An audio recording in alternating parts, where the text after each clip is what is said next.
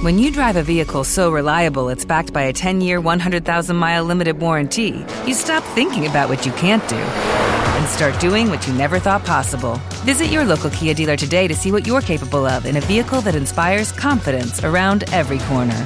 Kia, movement that inspires. Call 800 333 4KIA for details. Always drive safely. Limited inventory available. Warranties include 10 year 100,000 mile powertrain and 5 year 60,000 mile basic. Warranties are limited. See retailer for details.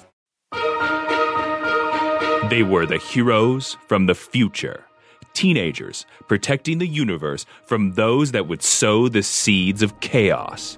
Each had unique powers and abilities and though they often had their differences, they came together to save the day as the Legion of Superheroes. Now you can be a part of their adventures and learn the history of the future in the Legion Clubhouse. If you thought this show was a disaster before, wait until you hear this episode of the Legion Clubhouse. DC Special number 28 The City That Stopped Dead Published June July 1977. Written by Paul Levitz with art by Arvell Jones. Synopsis A massive disaster stretches the Legion to their limits.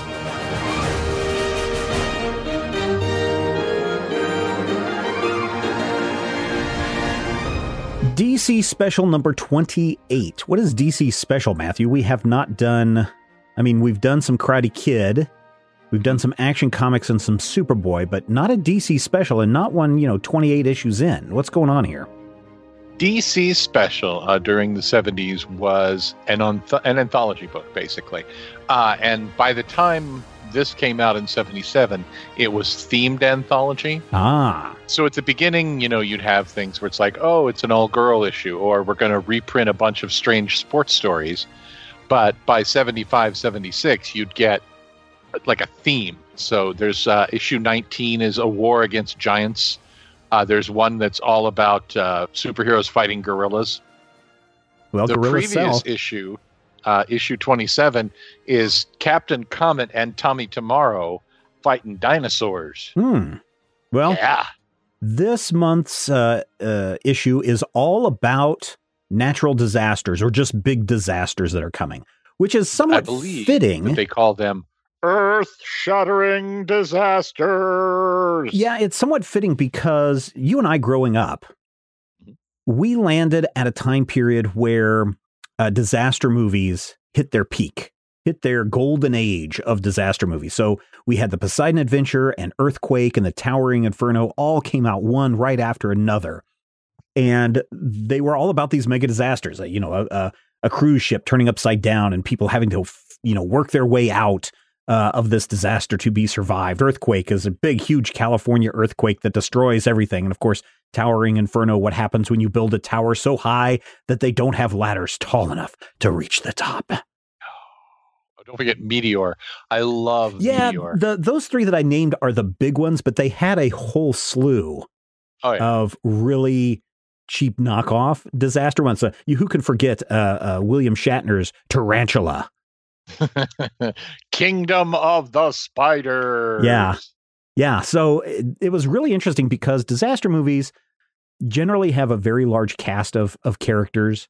Uh, you see a lot of people that'll come in real quick only to die seconds later. And so it seems somewhat fitting that by 1977, I think Towering Inferno came out in 74, 75, 76, somewhere around there. So to 75 sounds right. Yeah. So as the disaster craze is starting to wind down in the movies, and a lot of these uh, movies may be hitting like a cable television or an ABC Sunday night disaster movie uh, marathon. Kids are starting to see this stuff that they may not have seen in the theaters. So it makes perfect sense to bring some of those stories or some of those ideas into comics. So Batman, for example, has to fight the Quake Master. And then the next issue has everybody fighting the Quisp Master. And then we get to the Legion of Superheroes who have to fight uh, an, an old enemy that has finally returned, and he's he's set on blowing up the city. I don't know if he's that old. I mean, it's it's Fenton Pike. You may remember him from issue 222, a couple of episodes of Legion Clubhouse ago, uh, the guy who was going to blow up Metropolis when Tyroc was joining. Yeah, he was working for the police department and got angry because his pension or something didn't work, and so he's just like, "I'm going to blow up the city. No one can find this." And then Tyroc's like, "Let me scream through the city." Yep. And uh, and now he's a, he's a dime store Iron Man. He really is. He looks like uh, he's wearing like this really weird Asian themed Iron Man armor. It's red and silver, and I just look at it and I'm like, wow, Tony Stark got really drunk. Yeah. And designed it. And it's just, it's kind of hideous. So the interesting thing about this particular disaster is it's not playing on an earthquake or a tsunami or anything like that. Mm-hmm. This disaster is the nuclear center of Metropolis, which powers everything it has gone haywire because Fenton Pike has, has pulled some wires and crossed some wires and all these things. And it's really interesting because specifically how this this power sphere works in the future is it uses broadcast power, meaning that wirelessly uh, energy is being sent out all across Metropolis, and anyone who has uh, essentially today what would we would see as a, a as a chi charger uh, or a key charger, depending on uh, your pronunciation. Um, you know, basically wireless technology uh, which is something kind of interesting because this is this is old Tesla technology that they're talking about here, Matthew. I've talked before about Wardenclyffe, and mm-hmm. Tesla had this idea that he would build this tower that would broadcast energy out to the world. Now, some people have gone back and relooked at it and said, "Oh, well, what he's really talking about is like broadcast radio or radio controlled uh, stuff on a on a big uh, level." But Tesla wanted to be able to give free power to everybody. He wanted to be able to fly airplanes with these things. He wanted to mm. send electricity wirelessly around the world. And that's what they're doing here in the future. Now, Wardenclyffe uh, was turned on and it caused a giant earthquake and and uh, people were like, shut it down. And so he had to shut it down. And then people were like, ah, he's building a death ray. And so they made him tear it down. And now they're working on building a Wardenclyffe um, a museum. I helped, uh, I think Kickstarter or Patreon or something many, many, many years ago to get something built like that.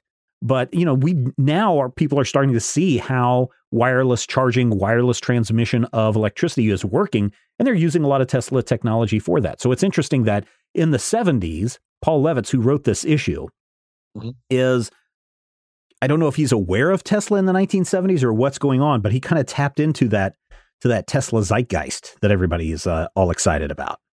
Yeah, and I actually went back to check because my brain said where had we heard about these fusion power spheres before? Mm-hmm. Apparently, mm-hmm. the fusion power sphere name goes all the way back to the Adventure Comics days under Hamilton and Forte back in 65. Mm-hmm. So this is actually an example of of uh, a little bit of continuity play by Levitz who in this issue to me really becomes the Paul Levitz that we know from the ongoing Legion. The Paul Levitz that I remember from reading Legion when I was a kid shows up here pretty much for the first time. Yeah. Um, this is a this is an interesting story because of the way it's very very small in a lot of ways. What they do is they start with the Legion of Superheroes, 24 super members. But forget all that. We got five guys.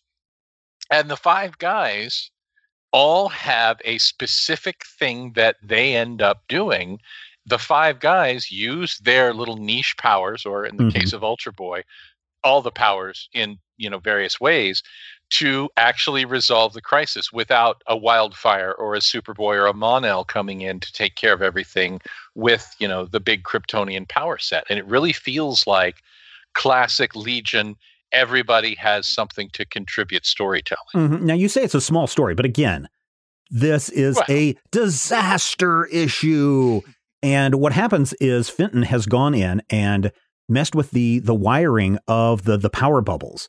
Uh, and if this power bubble blows up, it will decimate. It will turn the entirety of Metropolis to a sheet of glass, as Brainiac Five says. And so I then had to go back in and say, okay, how big is Metropolis? Just to kind of put this onto a scale for people to kind of keep in mind in 1976 in Superman number um, Superman number 300, Metropolis was basically the eastern seaboard corridor comprising Washington D.C., Philadelphia, New York, and Boston, and all the territory in between. So that's quite a quite a big area. Under Paul Levitz's uh, control, by 1984, Metropolis had kind of shrunk. Uh, this was in the official map published by uh, DC Comics. Um, covered Massachusetts, most of Massachusetts, all of Rhode Island and Connecticut, New York State from Long Island to the eastern tip of the Catskills, and a large portion of northern New Jersey, which, again, still nothing to sneeze at. And if you've got a nuclear device that's about to go haywire and level, you know, basically one, what is that, one sixth of the United States into nothingness, uh, that's pretty scary.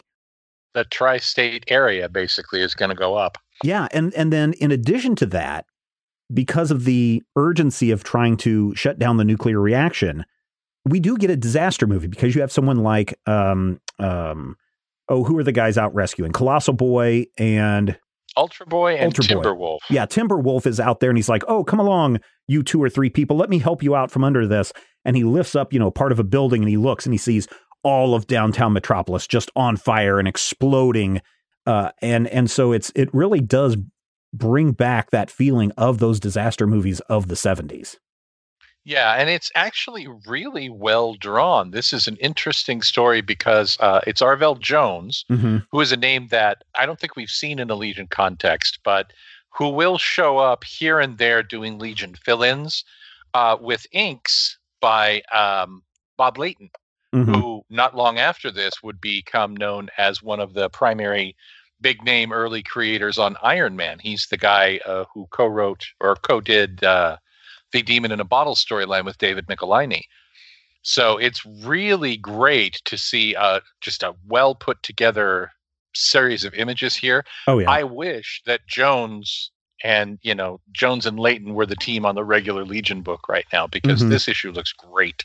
So when the power sphere gets disrupted, all the electricity in Metropolis goes out again. This entire big complex uh, in the north northeast part of the United States is Mega shut down. City One for lack well, Mega City. One though actually goes down the entire eastern seaboard, and that's why we've talked about that before. But that's why I really wanted to go and look and see what the you know the the map of the DC universe and what these other places had said the size of this is.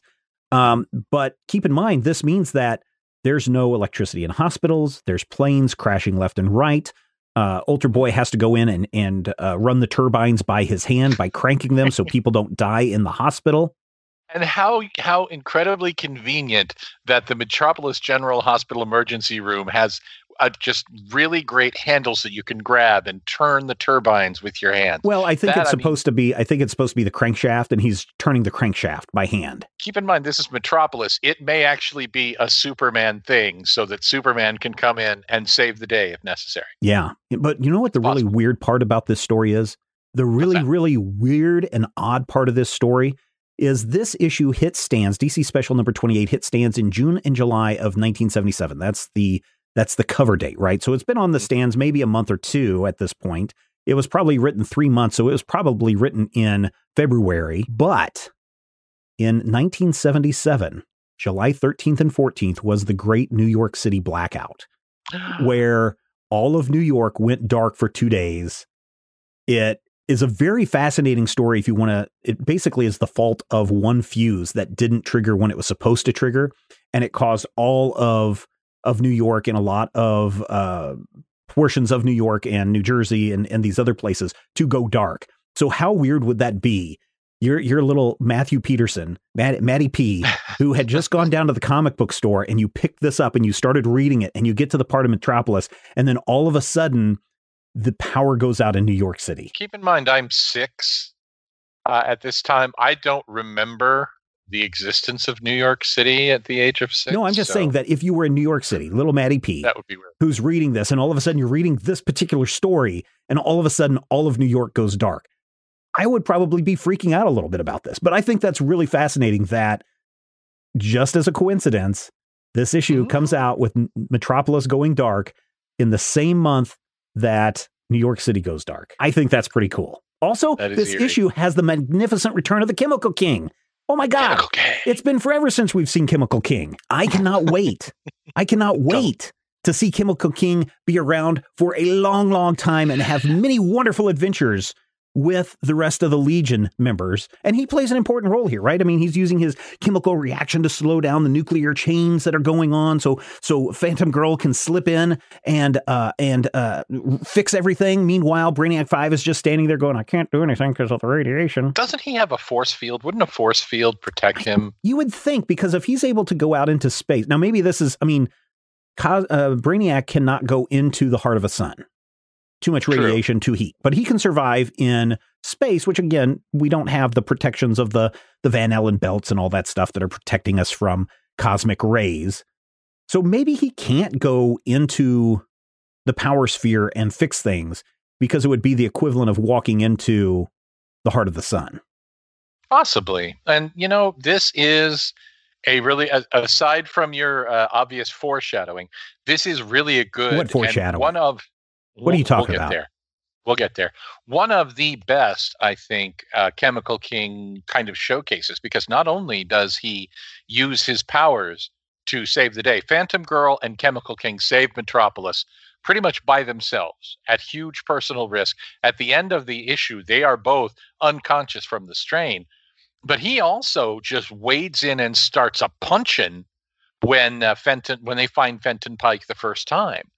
Chemical King has no super strength, no mm-hmm. invulnerability. He's just a guy who can mess with chemical reactions, and he's going toe to toe with uh, Discount Iron Man. That's pretty impressive. It's the most action we've seen out of him in forever. I mean, he hasn't been in the book for like 17 issues, and at that point, all he did was kind of go, "Oh, bummer." Matter Eater Lad is quitting or something. Yeah, but now he's back and he's going to be, he's like, I'm back. I'm going to take my job seriously. I'm going to stick around for a long time, you guys. Seriously, I mean it this time. Also, this issue ends rather weirdly, right? Because it just sort of ends. Yeah. so, like... so the end of the issue is the you know Chemical King can no longer control the nuclear or, or nuclear uh, uh, reactions, and Brainiac Five is is screaming, "Get out of there! Get out of there! Get out of there!"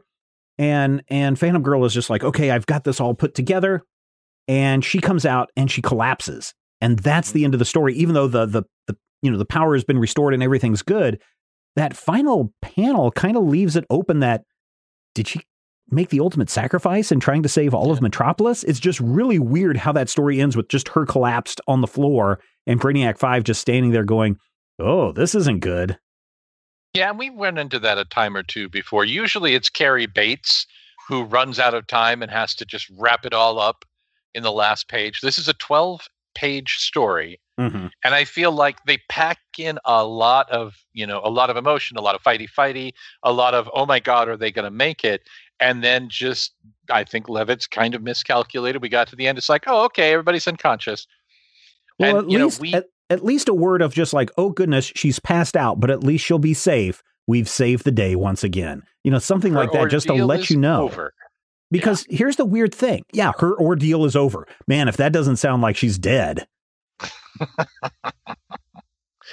you know, in 1977, I wouldn't have put it past them. I mean, they've killed legionnaires before. It's not like they couldn't kill a legionnaire again. Yeah. So here's the weird thing about that ending because this is an anthology series and the mm-hmm. next month's issue is going to be all about, you know, crocodiles or something. Choc- chocodiles. That's what the next issue is going to be all about is chocodiles. Chocodiles. Yes people who are just casually picking this up for the anthology are just like, "Oh yeah, this one's about disasters. This is great." And even if they're if they're a passing fan or a casual fan of the Legion of Superheroes, I think many of them probably would have read this and said, "Oh my god, this girl is dead." Mm-hmm. And then they go over to the next Superboy issue and I don't I don't think she's in the next issue. Oh yeah, she is in the next issue. No, she's not. She's not in the next issue. And so that's in 228. No, I'm no, you're thinking of Shadowlass. Yeah. And so it's like really weird that you think, oh, maybe she's dead, and they don't mention anything about it. So it's a it's an interesting story. It really mm-hmm. harkens back to the to the golden age of the the disaster movies. But man, has got a weird ending that really feels finite. Yeah, and it's it's a weird ending, but it's such a really good story and it so nicely uses Phantom Girl and Chemical King, and to a lesser degree, Brainiac 5. You know, mm-hmm. the characters who have specific kind of niche powers. you you leave you know Ultra Boy and Timberwolf to do the fighty fighty, and then you've got the brains and the chemical reactions and the able to walk through walls. They're the ones who really do the hard work. It feels like a very solid Legion story, even though it does promise at the very beginning 24 members of the Legion, and we get five. I'm mad about that, and I'm gonna I'm gonna live mad about that. I think there really there's a really good discussion that runs throughout the issue about uh, what makes a hero and what mm-hmm. does it take to be a hero? Is it lifting heavy buildings off of injured people and carrying them through the fires? Is it is it uh, cranking the the, the shaft uh, and keeping the power on? Or is it somebody you know that you would kind of dismiss like Chemical King or Phantom Girl uh, and having them come in and and save the day. Uh, I think that's there's a really good discussion about the hero and how it really sometimes doesn't take 24 people to deal with a situation, sometimes a hero is that one person who's doing the right thing at the right moment to save the day. So this issue had a Batman story, uh, mm-hmm. which was cool. Uh, I forget what the second story was. For some reason, I want to say Aquaman, Aquaman, related. Yeah, Aquaman. And then we have the Legion of Superheroes, and all of these are disaster things. Mm-hmm. There is a very interesting, like I think a three page article at the back of this issue that runs through all of the big natural disaster events in the DC universe, some of them coinciding with real events, but most of them are like, oh, and then there was the time the Suicide Squad had to go and, and deal with this big major disaster. And then there's that time that uh, the Spectre had to deal with the, the explosion on Krakatoa. And it's like, oh, okay, this is really interesting. And I just thought it was it was a nice way to fill in the rest of the issue to give you some more pages uh, but at the mm-hmm. same time, I was like, well, you could have used those for comic book stories. Yeah, but you know who wrote that? Uh, it was Paul Levitz, I believe, wrote that. Um, no, I don't know, man. This feels like pure Nelson Bridwell to me. But either way, I really appreciate that. I like those sort of things. I like it when they can give you an old school text passage.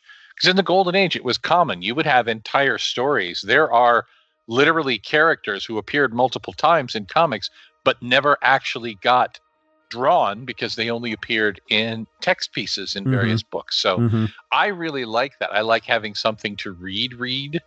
Yeah. Even though, you know, I don't want 50, 60 pages of it.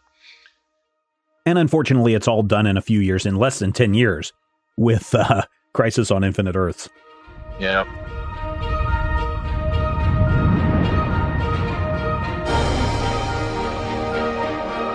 If you enjoy the show, we would appreciate your support. You can find out more and become a Legion Clubhouse member at patreon.com slash major spoilers.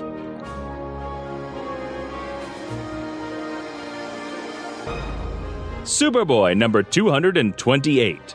That a world might live, a legionnaire must die. Published June 1977, written by Paul Levitz with art by James Sherman. Synopsis On the eve of war, a legionnaire will fall. Superboy 228, Matthew, the return of the espionage squad. Mm, and the cover which one of these heroes will die? Will it be Superboy, the foundation of the DC universe, or a founding Legionnaire? Perhaps two guys that we know and love, or maybe the schmuck we haven't seen in 37 issues. One of these heroes will die. Is it going to be? is it going to be Shadow Lass? We've mentioned her name a couple of times. Maybe it'll be Light Lass. Could it be, could be, be Light Lass now? Hey, wait. There's a there's a panel where Light Lass. Uh, they're doing an old switcheroo where she and Shadow Lass are transforming into these two secretaries of the Australian governor. And Dar- Darragon's his name. She has a different haircut and a totally different costume before she uh, puts on, you know, the other girl's clothes. Is that an, a look that we have seen before with with uh, Light Lass? Because I don't remember that particular short hair on her or that costume on her before. Now that could the just costume, be that could just Part be me not remembering. it's it's it's unzipping. Mm. Okay. Because that is the costume she's had since at least issue 200. That's the Cockrum costume. Uh, it's basically shorts and a little leotard top with uh, either, I think it's a feather on her chest right now. Um, and she also has had the short haircut, but we haven't really seen a lot of Light Lass in ugh, probably another 10 issues or so. She pops up here and there, but mostly, I think the last time we saw her was as Timberwolf's girlfriend for like a split second in one story. So Mhm. okay. it's not a new look, but the way it's drawn here definitely makes it look different. Okay. Well, so uh, that, that was something that just stood out for me. I mean, there's a lot of things that stand out for me in this issue. Uh, first of all, apparently there's a new Earth president, Earth President Kandrew. Well, there's actually some questions about that too, um, because yeah, and this is this is weird. Legion, who's who in the Legion of Superheroes, identifies the president in this issue as the same president that we have been seeing, the same character as Kandro Boltax, who, as you'll Hmm. remember, was inter, in, in who, as you'll remember, was impersonated by Universo like Right. 300 issues ago. It's like uh, Uh, Adventure but- Comics 350 something. 359. Yeah, Yeah, yeah, and yeah. we we saw him just a few issues ago in 212. And he had a full head of hair, if I remember correctly. He did. He had dark hair with white temples, and the character is drawn here not only with a beard and no hair, but he's drawn as a person of color. And I can't tell if they're implying that he's uh, meant to be East Indian or if he's meant to be a black character. But he is completely different visually. But according to official DC continuity, and granted, this is Who's Who in the Legion would be post crisis continuity Yeah. this is the same president, Kandro Boltax, Kandru Kandro, is the same guy, supposedly, that we've been seeing as the president of Earth for a couple of years now. for 20 years, something like that. Yeah.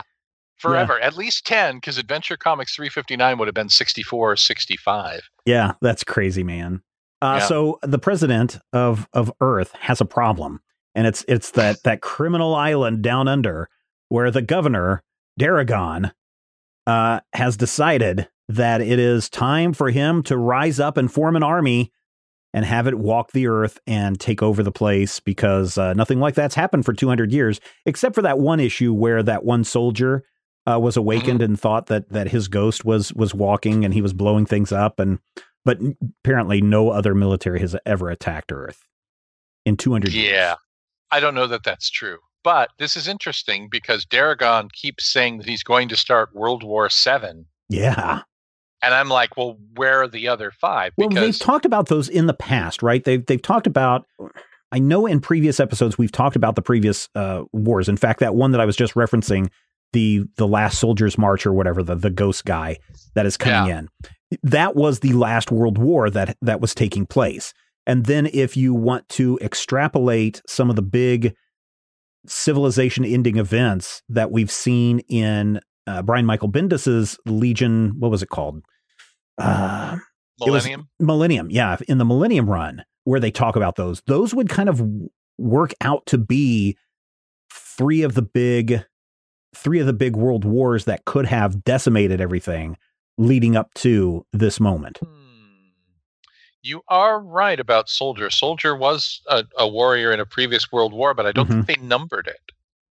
Yeah, that was did. just my impression. And, and we've talked before, even last episode, uh, the dude was all set on, you got to tell me where the next world war starts because I want to be the one that starts it.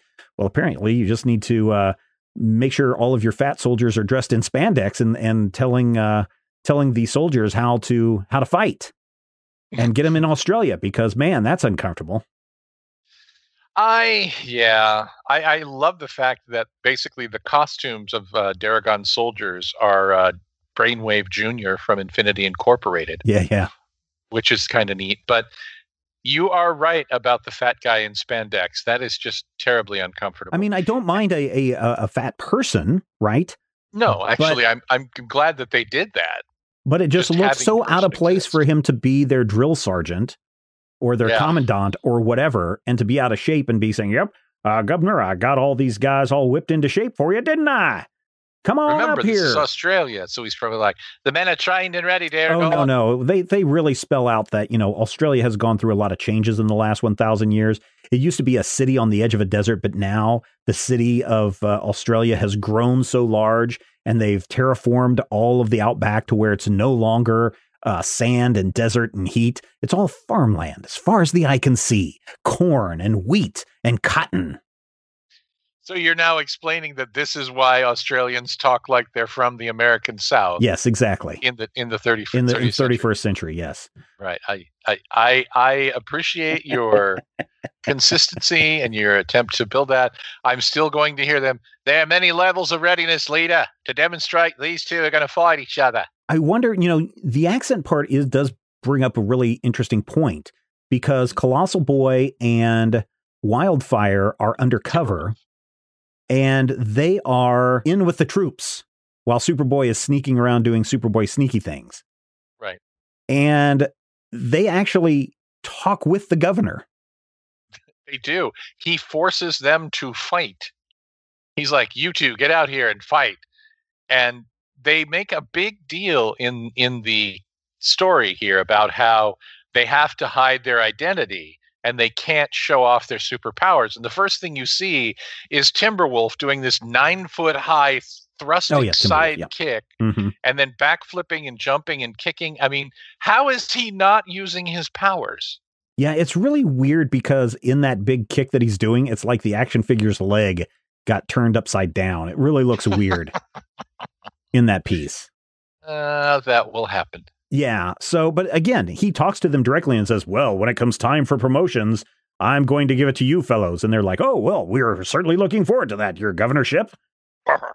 The whole reason the espionage squad is going to Australia is because why would the governor of the seventh largest area on Earth be wanting to start a war? Everybody has agreed that war is not good for the planet and it's basically been outlawed.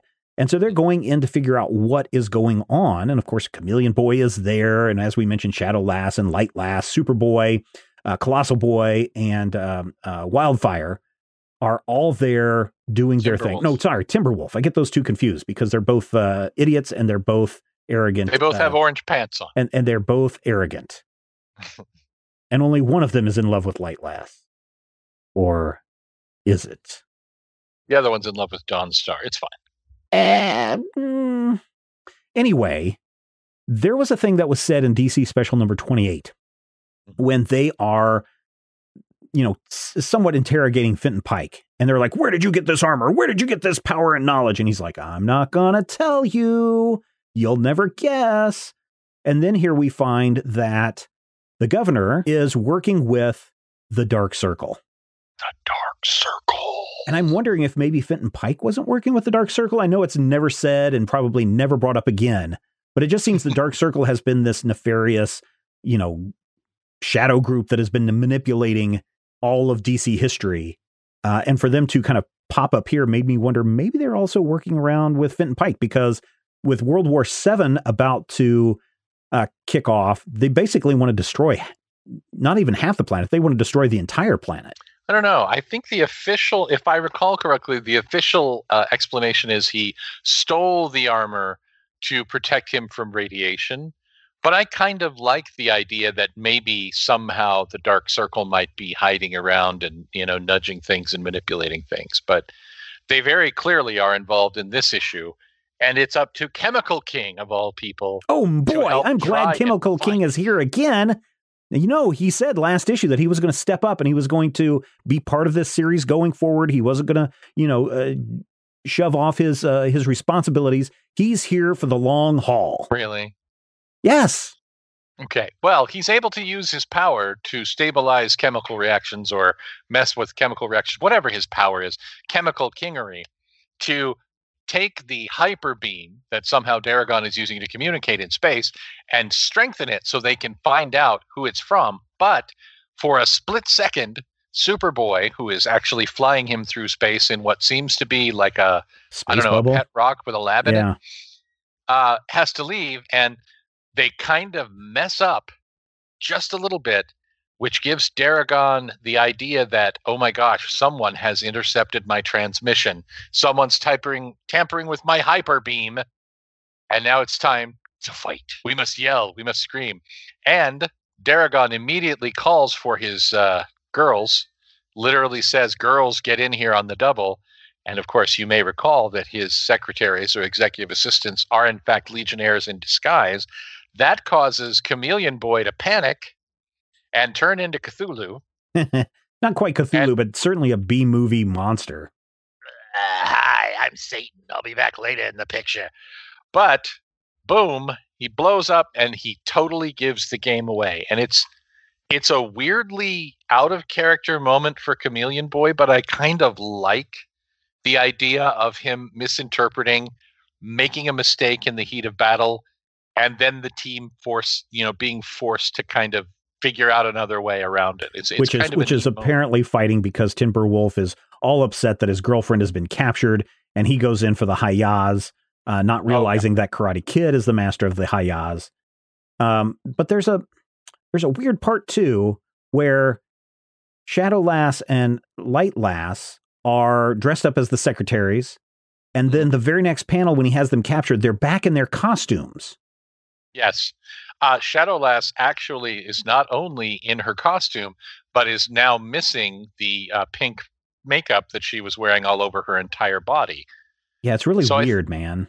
It is. I think the implication is that somehow Chameleon Boy brought their costumes. I don't know. No, that doesn't even make sense. It doesn't because he was a teeny tiny bug, and teeny tiny bugs cannot carry even the tiny brief costume that Shadowlass insists on wearing.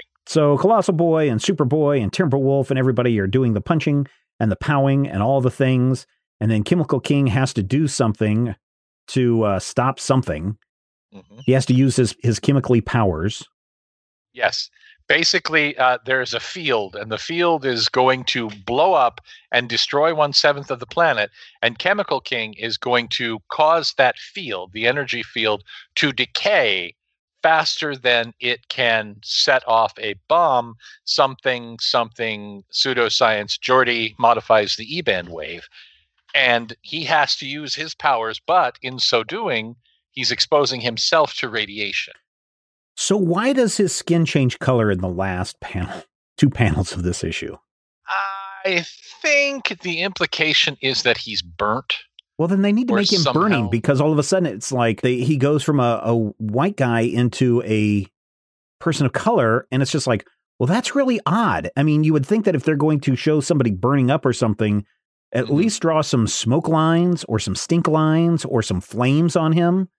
Now, keep in mind, we are looking at the original issues, and Yeah. 30 year old comics, you can have weird color balance issues. Yeah, Um, but I like the fact. I, I I get it. I agree with you. I like the fact that Superboy is there, but Deregon is smart enough that the radiation includes kryptonite radiation, hmm which means that Superboy can in, get involved, and Chemical King is forced to do an Invisible Kid. I mean, sorry, is forced to do a Ferro Lad. I mean, Oh, wait, no. yeah, he's he's You mean uh, he's you could say it. dead? He made the ultimate sacrifice. You've And- been waiting to say that for the whole episode. and he's dead and he's not ever coming back? That's true. Oh, And- it's almost like and it's almost like you saw the writing on the wall the minute that this character who you haven't seen for 27 issues suddenly appears to say I'm back for real you guys. I saw the writing on the cover. It said one of these heroes will die. But more importantly, this issue has given Chemical King, maybe for the first time, some character. It's just sad that that character is a weird inferiority complex. I mean, yeah.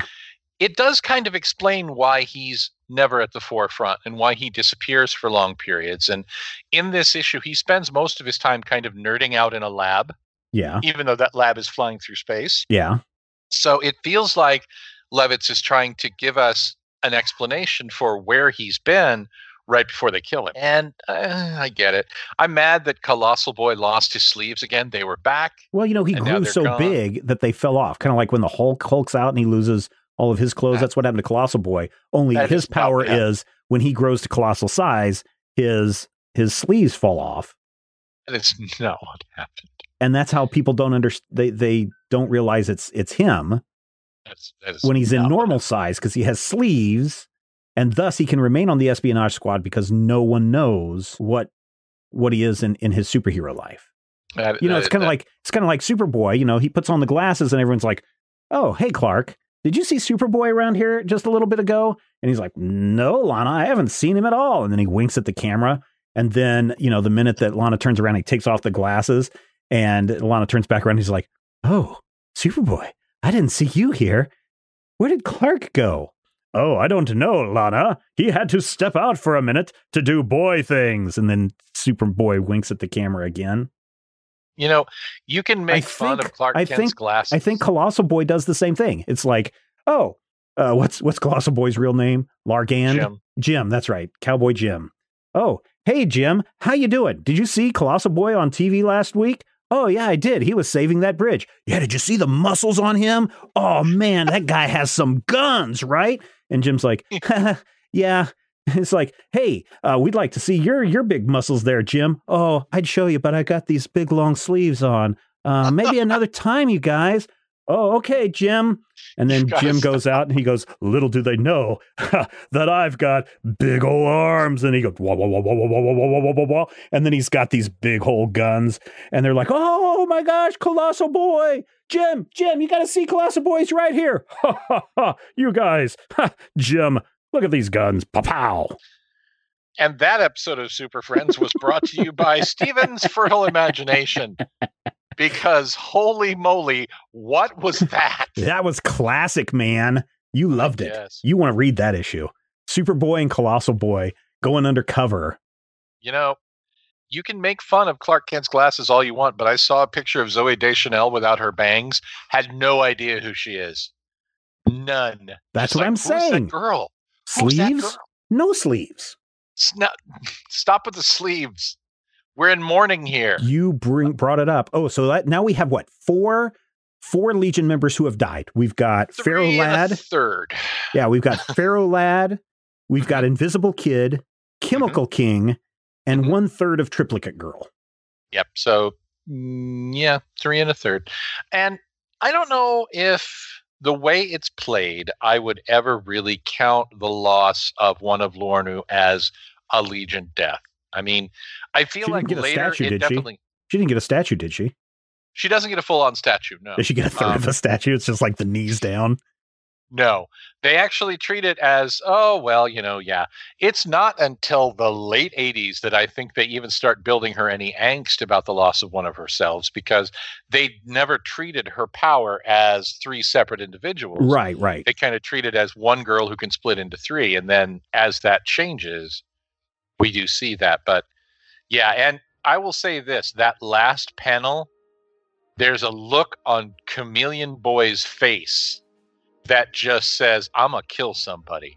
Oh yeah, This because this is kind really of a cliffhanger, dramatic. right? It's like, Oh, oh, the Dark Circle has killed one of ours. You know what that means? Jim, do it. And he's like, rips off his sleeves. And he's like, whoa, whoa, whoa, whoa, whoa, whoa, whoa. It's clobbering time. Oh, sorry, that's trademarked by somebody else. It's Jim. T- I mean, I'm not revealing my secret identity. I'm Colossal Boy time. Time to go to the gym. Yeah. See? Everybody loves how that episode ends. We have come to the end of another Legion Clubhouse. Matthew, what have we learned this week? We have learned that foreshadowing is your key to quality literature. I think it also means if you give Stephen a Dr. Pepper, he can come up with some kick ass stories that put Paul Levitz to shame. And we've learned that among her powers, Shadow Lass counts the ability to apply makeup to her whole body in mere seconds. Thank you so much for checking us out on the Legion Clubhouse. Hey, we really enjoy everyone who writes us uh, emails, who posts comments on the Major Spoilers website, or who even just interact with us on Twitter. Uh, we really enjoy all of those interactions, and we want you to keep them up. So if you have some thoughts on this issues, some reactions to this episode, whatever it may be, just uh, here comes Jason with all the contact information. We hope to hear from you real soon. The Legion Clubhouse is a production of Major Spoilers Entertainment LLC and is produced by Stephen Schleicher.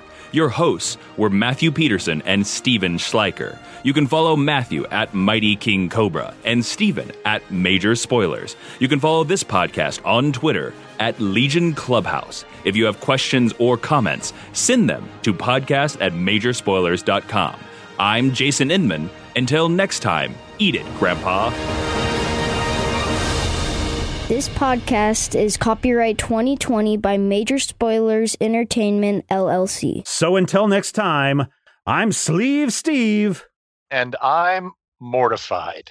When you drive a vehicle so reliable it's backed by a 10 year, 100,000 mile limited warranty, you stop thinking about what you can't do and start doing what you never thought possible. Visit your local Kia dealer today to see what you're capable of in a vehicle that inspires confidence around every corner. Kia, movement that inspires. Call 800 333 4KIA for details. Always drive safely. Limited inventory available. Warranties include 10 year 100,000 mile powertrain and 5 year 60,000 mile basic. Warranties are limited. See retailer for details.